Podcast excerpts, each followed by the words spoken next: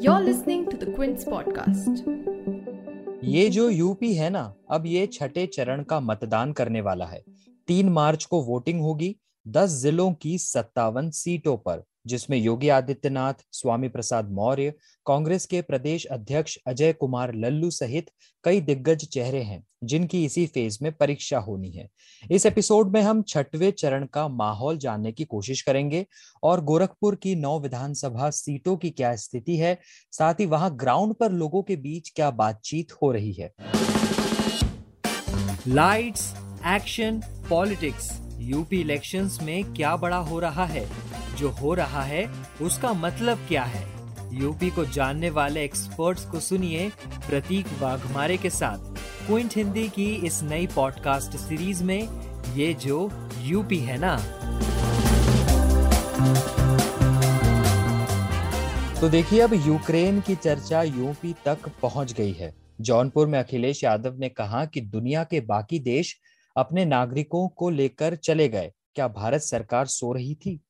उधर सोनभद्र में प्रधानमंत्री मोदी ने कहा यह भारत का बढ़ता सामर्थ्य है कि हम यूक्रेन में फंसे हमारे देश के नागरिकों को वहाँ से सुरक्षित निकालने के लिए इतना बड़ा अभियान चला रहे हैं। चुनाव के बीच नेताओं के ऐसे विषयों पर बोलना तो आम बात है। ऐसे में छठवें चरण पर वापस लौटते हैं। लेकिन उससे पहले गोरखपुर में ग्राउंड पर लोगों के बीच क्या बातें हो रही है? लोग योगी आदित्यनाथ के बारे में क्या विचार रखते हैं? मैंने पूछा, नकुल सिंह साहनी से, जो गोरखपुर में ग्राउंड पर ये सब जानने के लिए निकले हैं। गोरखपुर में और गोरखपुर ज़िले में और गोरखपुर मतलब गोरखपुर शहर में और बाकी ज़िले में मुझे लगता है कि लोगों की धारणाओं में कुछ तो फ़र्क है। गोरखपुर शहर में देखिए, एक तो वहाँ पर माना जाता है कि लगभग एक लाख से ज़्यादा तो वहाँ पर बनिया और कायस्थ वोटर्स हैं, जो स्ट्रांगली प्रो बीजेपी वोटर्स हैं, शहर के अंदर अंदर जो मुख्यमंत्री योगी की इस बार जिस सीट से वो लड़ रहे हैं। लेकिन वहीं गोरखपुर शहर के अंदर जैसे आप वहाँ काशीराम कॉलोनी जाइए और अन्य ऐसी जगह जो, जहाँ पर काफ़ी गुर्बत है, जहाँ मजदूर इलाके वहाँ पर भी बहुत नाराज़गी तो है। योगी जी से और भाजपा से। लेकिन वो कितना वोट्स में ट्रांसलेट करेगी, मुझे नहीं पता। लेकिन हाँ एक बहुत स्ट्रॉन्ग बेस ऑलरेडी है वहाँ पर, जो प्रो बीजेपी एक क्लास है। और जैसे देखा गया कि शहरी इलाकों में अक्सर बीजेपी का यूपी में एक ज़्यादा पकड़ होती है। वहाँ की कास्ट कंसोलिडेशन वगैरह भी एक किस्म की अक्सर हो जाती हैं, जिससे उनको फ़ायदा हो जाता है। उसी के साथ साथ लेकिन आप थोड़ा सा भी बाहर निकलिए, जैसे चौरा चौरी चारा सीट जाइए पिपराइच जाइए इन सारी सीटों में जो हमें जो देखने को मिला है कि लोगों में एक बहुत एविडेंट नाराज़गी है, जो बाकी यूपी में जिन मुद्दों पर है, जैसे खुले पशु या आवारा पशु उसको जो, उनकी फ़सलों पर जो बर्बादी हो रही है। साथ में में बेरोजगारी, साथ में महँगाई, ये तो बहुत बड़े मुद्दे बने हुए हैं। लेकिन उसी के साथ साथ आप जैसे चौरी चौरा भी जाएँगे तो वहाँ डॉक्टर संजय निषाद के बेटे खड़े हुए हैं। निषाद पार्टी से मतलब जो बीजेपी के गठबंधन में है, जो बहुत इंपॉर्टेंट सीट है। लेकिन अभी लग रहा है वो सीट भी उनके लिए बहुत टाइट हो चुकी है। वहाँ पर एक बीजेपी के रिबेल कैंडिडेट हैं, टप्पू जी, जो इंडिपेंडेंटली लड़ रहे हैं। उनका बहुत स्ट्रॉन्ग बेस है वहाँ ठाकुरों के बीच में। वहीं साथ में आप उस पूरे इलाके में घूमेंगे तो जो वहाँ सपा की तरफ़ से एक पासवान कैंडिडेट हैं। तो अब वहाँ पर अगर आप घूमेंगे तो पूरा जो प्रो बीजेपी ओबीसी कास्ट मानी जाती थी एक तरीके से, कुर्मी या मौर्याज या इस तरह से उनमें भी आप एक बहुत स्ट्रॉन्ग रिजेंटमेंट देखेंगे बीजेपी के खिलाफ। और वो लग रहा है कि उसका एक कंसोलिडेशन होने वाला है बीजेपी के खिलाफ। इनमें से कई सारी जातियाँ हैं जो किसानों से खेती से भी जुड़ी हुई है। वही हमको पिपराइच में भी दिखा।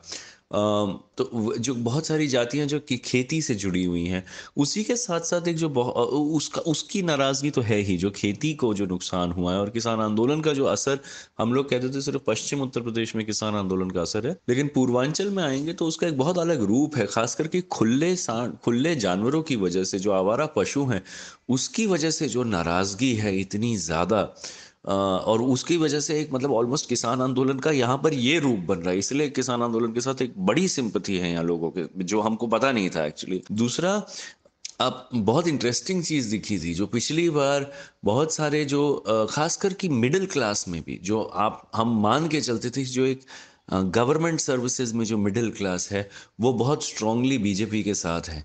लेकिन इस बार न्यू पेंशन स्कीम की वजह से बहुत नाराज़गी है। जहाँ तक कि हमको पिपराइज की रैली में यूपी टेट और बी एड टेट के पेपर्स के साथ जो जो भी प्रॉब्लम्स हुई हैं और जो प्रमोशंस को लेकर जो प्रॉब्लम हुई हैं भर्तियों को लेकर जो प्रॉब्लम्स हुई जिसको लेकर बड़े आंदोलन हुए थे तो एक्चुअली उसमें बहुत सारे अपर कास्ट लोग भी खुल के इस बार जो पिछली बार एक्चुअली 2019 में भी भाजपा के लिए प्रचार कर रहे थे, इस बार खुल के वो भाजपा के खिलाफ प्रचार कर रहे हैं, सपा के लिए प्रचार कर रहे हैं। तो गोरखपुर जैसी सीटें भी जो मतलब गोरखपुर शहर को अगर आप छोड़ दीजिए, लेकिन गोरखपुर ज़िले की भी सीटें जो बहुत स्ट्रांगली प्रो बीजेपी सीट्स मानी जाती थी और बहुत स्ट्रांगली वहाँ पर भी बहुत सारी सीटों पर इस बार वो घबराई हुई लग रही है बीजेपी मतलब उनकी पोजीशंस काफ़ी वीक हो गई हैं, काफ़ी कमज़ोर हैं। कैसे अभी कल ही वोटिंग है, कितना उसको वो फिर से कंसोलिडेट कर पाएँगे, उनके खिलाफ जो गुस्सा है, उसको कैसे शांत कर पाएँगे, मुझे नहीं पता। लेकिन हाँ ये मैं ज़रूर कहूँगा कि क्या वो गुस्सा सिर्फ़ इधर तक रहेगा? क्या वो गुस्सा सिर्फ़ क्या वो गुस्सा इतना काफ़ी है? जैसे किसान आंदोलन का जो पश्चिम यूपी में जो असर था, उसमें साफ़ नज़र आ रहा था कि वो गुस्सा बहुत तेज़ एक आंधी की तरह आ गया चुनाव के वक्त। यहाँ पर क्या वो गुस्सा इतना है कि नहीं, वो अभी पता नहीं। लेकिन हाँ डेफिनेटली पिछली बार के मुकाबले, सत्रह और उन्नीस के मुकाबले एक बहुत डिसल्यूजनमेंट नज़र आ रही है इन कई लोगों में। शुक्रिया नकुल। ये तो हो गई ग्राउंड ज़ीरो से गोरखपुर की बात। अब सिक्स फ़ेज़ को समझने की कोशिश करेंगे। इस पर डिटेल में चर्चा करने के लिए मेरे साथ है स्मिता गुप्ता जो सीनियर जर्नलिस्ट है Hindu Indian Express Outlook Times of India जैसे बड़े अखबारों के लिए लिख चुकी हैं। बहुत बहुत स्वागत है स्मिता जी आपका। और साथ ही क्विंट हिंदी के विकास कुमार भी चर्चा में शामिल हैं। विकास आपका भी स्वागत है। और सब, सबसे पहले स्मिता जी मैं आपसे ये पूछना चाहता हूँ कि अब उत्तर प्रदेश का जो चुनाव है वो एक तरह से पूर्वांचल की ओर पहुँच रहा है। तो क्या माहौल वहाँ पर लग रहा है आपको देखिए ये जो छठा फ़ेज़ है इसमें 57 सीट्स हैं हम्म। और ये 57 असेंबली सीट्स में पिछली बार भाजपा को 46 मिले थे और उनके सहयोगी आ, आ, अपना दल को एक और सुहेल देव भारतीय समाज पार्टी को एक हालाँकि इस बार वो सुहेल देव भारतीय समाज पार्टी समाजवादी पार्टी के साथ अब जुड़ गया है हम्म। तो 48 आउट ऑफ़ 57 मतलब उनका रिकॉर्ड बहुत ही एक सब्सटेंशियल रिकॉर्ड था पिछ, पिछली बार का हम्म। इस बार ये जो चुनाव हो रहा है ये छठे फ़ेज़ का इसमें योगी आदित्यनाथ स्वयं लड़ रहे हैं गोरखपुर सदर सीट से। और सब निगाहें शायद वही है वैसे तो लोगों को लगता है कि वो वो ही जीतेंगे मगर हम्म। फिर भी ये कॉन्टेस्ट इंटरेस्टिंग हो, हो गया है क्योंकि यहाँ उनके खिलाफ जो उपेंद्र दत्त शुक्ला थे हम्म। उनकी बीवी लड़ रही हैं और इस बार एक एक प्रेस्टीज बैटल हो गया है और यहाँ जो गोरखपुर सदर सीट है वहाँ के जो ब्राह्मण वोटर्स हैं वो बहुत बड़े पैमाने पे हैं तो हम्म। ये एक टेस्ट होगा कि क्योंकि जैसे पश्चिम में भी मैंने देखा जहाँ मैंने घूमा था हम्म। और जो रिपोर्ट्स मुझे पूर्वांचल से और पत्रकारों और और लोगों से मिल रहा है कि इस बार जो ब्राह्मण वोट उतना इकट्ठा होकर भाजपा को वोट नहीं दे रहा है वो हम्म। थोड़ा वो टूट रहा है और यहाँ जब एक ब्राह्मण उम्मीदवार है जो इसको एक प्रेस्टीज बैटल बनाया है तो यहाँ ब्राह्मण वोट किस तरफ़ जाएगा ये बहुत ही दिलचस्प होगा साथ साथ इसी सदर सीट में हालाँकि मुझे नहीं लगता है कि उनको कुछ खास कुछ वोट मिलेगा हम्म। मगर जो चंद्रशेखर आज़ाद जो नए एक नए दलित आइकॉन के उभर के आए हैं हम्म। उनका उनका जो नया पार्टी है आज़ाद समाज पार्टी इन्होंने आ, आ, आ, इनकी पार्टी भी लड़ रही है इस बार और ये स्वयं योगी आदित्यनाथ के खिलाफ खड़े हैं।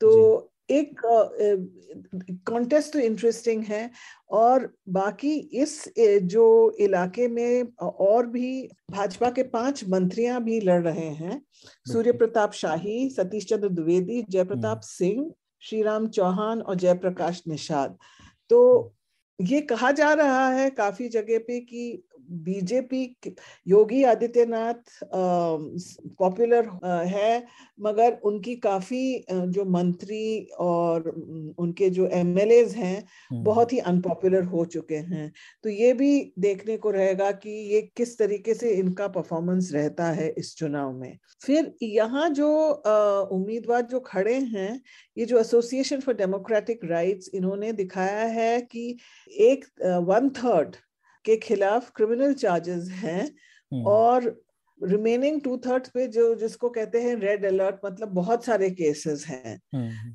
ये मतलब इस बार चुनाव में क्या विल बी सी वायलेंस ये भी देखना है ओके okay. जी एक सवाल मेरा है इसमें कि हम्म। पाँच चरणों के चुनाव हो चुके हैं अब छठा चरण में है हम लोग छठे चरण में कहीं कहीं ये लगता है क्या कि इसमें बीएसपी भी अन्य की तुलना में टक्कर में है पाँचों फ़ेज़ की तुलना में छठे फ़ेज़ में। जैसे कि अंबेडकर नगर की सीट हो गई गोरखपुर में खुद S T S C voters की संख्या ज़्यादा है। वहाँ पे चिल्लू पार सीट है वहाँ से लगातार जीतती रही है बीएसपी तो हम्म। क्या ऐसा लगता है कि अब की बार छठे फ़ेज़ में बीएसपी भी फाइट दे रही है?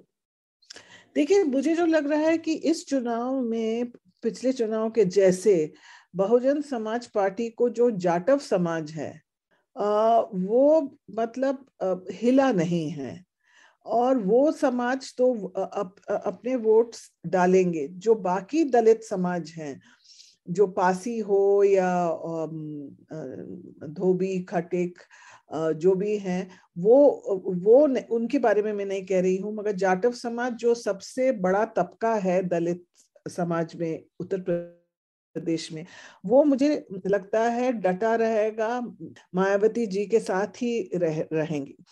यदि किसी भी कॉन्स्टिट्युएंसी जैसे आपने अभी ज़िक्र किया उसमें जो जाटव वोट बड़े पैमाने पे है तो वहाँ मुसलमान समाज को यदि लगे कि वहाँ सपा का उम्मीदवार नहीं जीत पाएगा और बसपा ज़्यादा अच्छा टक्कर दे रही है भाजपा को तो फिर वहाँ मुझे लगता है शिफ्ट हो सकता है अब वो कितने सीट्स पे उतना आकलन मैंने नहीं किया है मगर ये हो सकता है क्योंकि मुस्लिम्स समाजवादी और आरएलडी का जो कोलिशन है गठबंधन हम्म, है उसी को हम्म। दे रहे हैं मगर जहाँ क्योंकि उसके साथ साथ ये भी वो देखना चाहते हैं कि भाजपा हारे तो इसलिए जहाँ उनको लगेगा कि सपा का जो उम्मीदवार है या सपा का जो गठबंधन का उम्मीदवार है वो नहीं जीत पा रहा है, वहाँ शिफ्ट हो सकता है।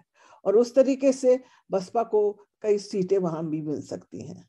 ओके। अच्छा गोरखपुर सीट जो है वो सबसे ज़्यादा इसमें इम्पोर्टेंट दिख रही है, लेकिन वहाँ भी योगी आदित्यनाथ के लिए कितनी आसान है या मुश्किल है? साथ ही अब ये भी बताइए कि यहाँ विधानसभा में आठ सीटें और हैं तो वहाँ क्या योगी का प्रभाव दिख रहा है या वहाँ बीजेपी को चुनौती मिल रही है।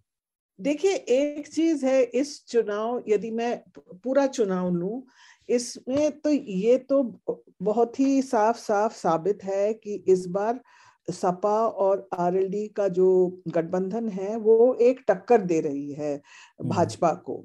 और जैसे जो सबसे मोस्ट पॉपुलर फ्रेज है कांटे का टक्कर है। और ये भी सच है कि बीजेपी के काफ़ी सिटिंग एमएलए मंत्री आ, बहुत ही अनपॉपुलर हो गए हैं हम्म, हम्म, हम्म। मगर साथ साथ मुझे ये भी कहना पड़ेगा कि योगी आदित्यनाथ अपने आप जो उनके खिलाफ है वो अलग एक तबका तो होता है मगर यदि भाजपा अभी भी खड़ी है वो योगी आदित्यनाथ के पॉपुलैरिटी पे ही खड़ी है यूपी उत्तर प्रदेश में उत्तर प्रदेश तो हम्म। और ये तो हम जानते हैं कि योगी आदित्यनाथ पहले तो गोरखनाथ मठ के तो महंत तो है ही तो उनका हम्म। एक और दूसरा किस्म का फॉलोइंग तो है ही हम्म। और इसी इलाके में मुख्यमंत्री बनने के पहले ये पूर्वांचल इस यही इलाके में उनका जो वर्चस्व था यही दिखाई पड़ता था तो इस बार भी मुझे लगता है कि वो इन्फ्लुएंस उनका अभी भी रहेगा दूसरे सीटों पे भी। और अपना सीट भी मैंने कहा कि चैलेंज एक है मगर फिर भी मुझे लगता है कि योगी आदित्यनाथ अपना सीट तो निकाल ही लेंगे और दूसरे सीटों पे भी उनका एक इन्फ्लुएंस रहता है। क्योंकि देखिए जो मठ में भी हम्म। एक होता है ना हर रोज का जैसे जब वो मठाधीशी थे तो हर रोज उनके वहाँ मंदिर में आम जनता आती थी और वो जन, और उन, उनका काम वो करते भी थे। एक तरफ़ उनका एक मतलब एक छवि तो बहुत ही नेगेटिव एक छवि है और उनके खिलाफ जो केसेस थे उन्होंने वो सब हटा भी दिया। उनका उनका जो दंगे में भी उन, उनका एक रोल था। मगर साथ साथ जो वहाँ के रहने वाले हैं उनके लिए भी उन्होंने काम किया है। तो हम्म। मुझे लगता है कि वो अभी भी और वो अब मुख्यमंत्री हैं मुझे नहीं लगता है कि उ, उनका बिल्कुल इन्फ्लुएंस खत्म हो गया है ऐसा कुछ नहीं है। उनका पर्सनल इसमें एक सवाल उसी सीट से जुड़ा हुआ है। चिल्लू हाँ। पार सीट में चूँकि ये हरशंकर तिवारी का नाम बार बार आता है और कहा हाँ, जा रहा है हाँ। कि वो गोरखपुर उनको चैलेंज दे सकते हैं। ब्राह्मण वर्सेस ठाकुर का वहाँ पे वर्चस्व दिख रहा है या सिर्फ़ कहानियों में या फिर बातचीत में ही ऐसा है? मुझे तो लगता है इस बार दिख रहा है। क्योंकि जो खड़े हैं वो शायद हरिशंकर तिवारी के बेटे हैं बेटे विनय तिवारी हाँ, हाँ विनय तिवारी। क्योंकि ये मुझे अब मैं अब पूर्वांचल के बारे में उतना नहीं बता सकती हूँ कि मैं इस बार मैं उस तरफ़ नहीं गई थी। मगर जो मैंने पश्चिम में ब्राह्मणों से बात करके मैंने देखा हम्म। मैंने देखा कि तीन तीन तीन भागों में स्प्लिट हो रहा है। एक तो है जो कट्टर अभी भी भाजपा के साथ ही है। एक है बहुत कम इक्का दुक्का जो पुराने कांग्रेस के साथ जुड़े हुए थे वो अभी भी जुड़े हुए हैं। मगर जो तीसरा तबका है, उन, वो मुझे कह रहे थे कि देखिए, नारायण दत्त तिवारी लास्ट उत्तर प्रदेश के ब्राह्मण मुख्यमंत्री थे 1989 में। उसके बाद एक भी ब्राह्मण मुख्यमंत्री नहीं हुआ है और जो भी उसके बाद उनका कहना था कि जो भी मुख्यमंत्री बना है वो मुलायम सिंह हो या अखिलेश हो, मायावती हो, हमारे सपोर्ट के वजह से ये लोग मुख्यमंत्री बन चुके हैं। हम्म। इस बार योगी जी भी बने हैं। योगी जी को भी हमने पूरा पूरा समर्थन दिया था ये पिछले चुनाव में। मगर हम लोगों को क्या मिला? हम लोगों को कुछ नहीं मिला। हम्म। और ये भी उन्होंने कहा कि देखिए उत्तर प्रदेश में ब्राह्मणों का संख्या राजपूतों की संख्या से ज़्यादा है। मगर फिर भी जब टिकटों का बंटवारा हुआ भाजपा में तब ठाकुरों को उन्होंने फेवर किया और वो नंबर वन पे हैं और पंडितों का दूसरे नंबर पे है तो इसलिए जब आप यहाँ वो मैं कह रही हूँ पश्चिम में जहाँ उतना ब्राह्मण है भी नहीं और पूर्वांचल ऐसा जगह है जहाँ पंडितों का बहुत ही एक इन्फ्लुएंस है और हरिशंकर तिवारी तो बहुत मतलब कितने सालों से जाने माने मतलब जो भी आप कहना चाहें उनको हम्म, हम्म। तो मुझे लगता है कि ये वो उन उनके बेटे का वो चिल्लूपुर सीट में उनका बेटा अच्छा ही टक्कर देंगे। क्योंकि ये ब्राह्मण राजपूत वाला मसला इस बार उभर के आया है। जैसे पिछले बार जो हिंदुत्व का जो नैरेटिव था वो ज़्यादा था। मगर इस बार मुझे लगता है जो जाति है जाति फिर आगे आ गया है इस बार। ये लोग सभी मान रहे हैं।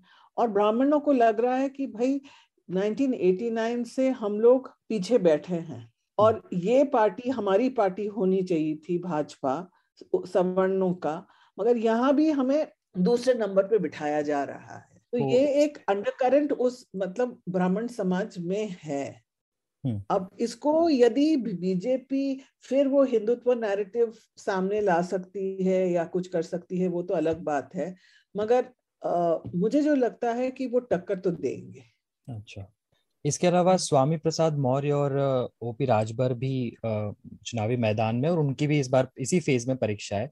तो जब वे बीजेपी हम्म। से टूटकर एसपी में गए तो एक बड़ा हो अल्लाह हुआ। तो क्या छठवें चरण में इन नेताओं का असर ज़मीन पर दिख रहा है? उतना जितना मतलब हवा तब लगा था कि बिल्कुल ये जो नॉन यादव ओबीसी समाज है इतने सारे छोटे छोटे जातियाँ हैं वो अब शिफ्ट हो जाएँगे सपा के तरफ़ सपा आरएलडी कोलिशन मगर उतना आ, आ, मुझे लगता है कुछ कुछ टूटा है मगर ऐसा कि कि हम कहें कि पूरा पूरा टूट गया पूर, पूर, ये सब आ गए हैं ये नहीं हुआ है और हम्म। इसका कारण मुझे लगता है कि बीजेपी ने बहुत अच्छे तरीके से ये बार बार लोगों को सामने ये दिखाया है कि भाई अखिलेश यादव यदि मुख्यमंत्री बने तो फिर यादवों का वर्चस्व होगा और बाकी सब जो दूसरे समाज है वो पीछे हो जाएँगे हम्म। तो कुछ तो इम्पैक्ट होगा और मैंने जो सुना है कि इनका पूर्वांचल में ही ज़्यादा इम्पैक्ट हुआ है इन इन लोगों का कंपेयर टू वेस्टर्न यूपी मगर हम्म। फिर भी मुझे लगता है कि जितना इन्होंने सोचा था उतना नहीं हुआ। क्योंकि जब ये लोग निकल रहे थे तब एक एक मूड बन गया था कि और भी बहुत सारे नेता निकलेंगे। मगर आपने देखा होगा वो आठ दस निकले और फिर उसके बाद वो सब बंद हो गया। तो इम्पैक्ट है मगर बहुत इम्पैक्ट मुझे मुझे तो लगता नहीं है। स्मिता जी एक आखिरी सवाल ये पूछना चाह रहा था कि पाँच फ़ेज़ हो चुके हैं तो पाँच फ़ेज़ में अगर शॉर्ट में उसको सम, मतलब बताना चाहें तो क्या माहौल दिख रहा है आपको पाँचों फ़ेज़ का? वो जो मैंने पहले ही कहा था ये कांटे का टक्कर है और इवेंचुअली वो कैसे वो नंबर्स कहाँ पड़ेंगे? मुझे नहीं लगता है कि ये भाजपा के लिए ये चुनाव आसान है। हम्म। यानी कुल मिलाकर अगर इस फ़ेज़ की बात करें तो योगी आदित्यनाथ का माहौल है लेकिन सपा और उसके गठबंधन भी टक्कर देता हुआ दिख रहा है कुछ हद तक। हम्म। बहुत बहुत शुक्रिया आपका स्मिता जी क्विंट हिंदी के साथ बातचीत करने के लिए। विकास कुमार आपका भी बहुत बहुत शुक्रिया। थैंक यू वेरी मच तो आप सुन रहे थे यूपी चुनाव पर क्विंट हिंदी की पॉडकास्ट सीरीज़ ये जो यूपी है ना। अगर ये पॉडकास्ट आपको पसंद आया तो इसे शेयर कीजिए और इस प्लेलिस्ट को सब्सक्राइब कर लीजिए ताकि नया एपिसोड आने पर आपको अपडेट मिल जाए। इस पॉडकास्ट को आप कई पॉडकास्टिंग प्लेटफॉर्म्स पर सुन सकते हैं, जैसे Google podcast Apple podcast Jio Saavn Spotify Gaana और भी कई पॉडकास्टिंग प्लेटफॉर्म्स तो यूपी चुनाव से जुड़ी हर बड़ी खबर को जानने और समझने के लिए जुड़े रहिए क्विंट के साथ।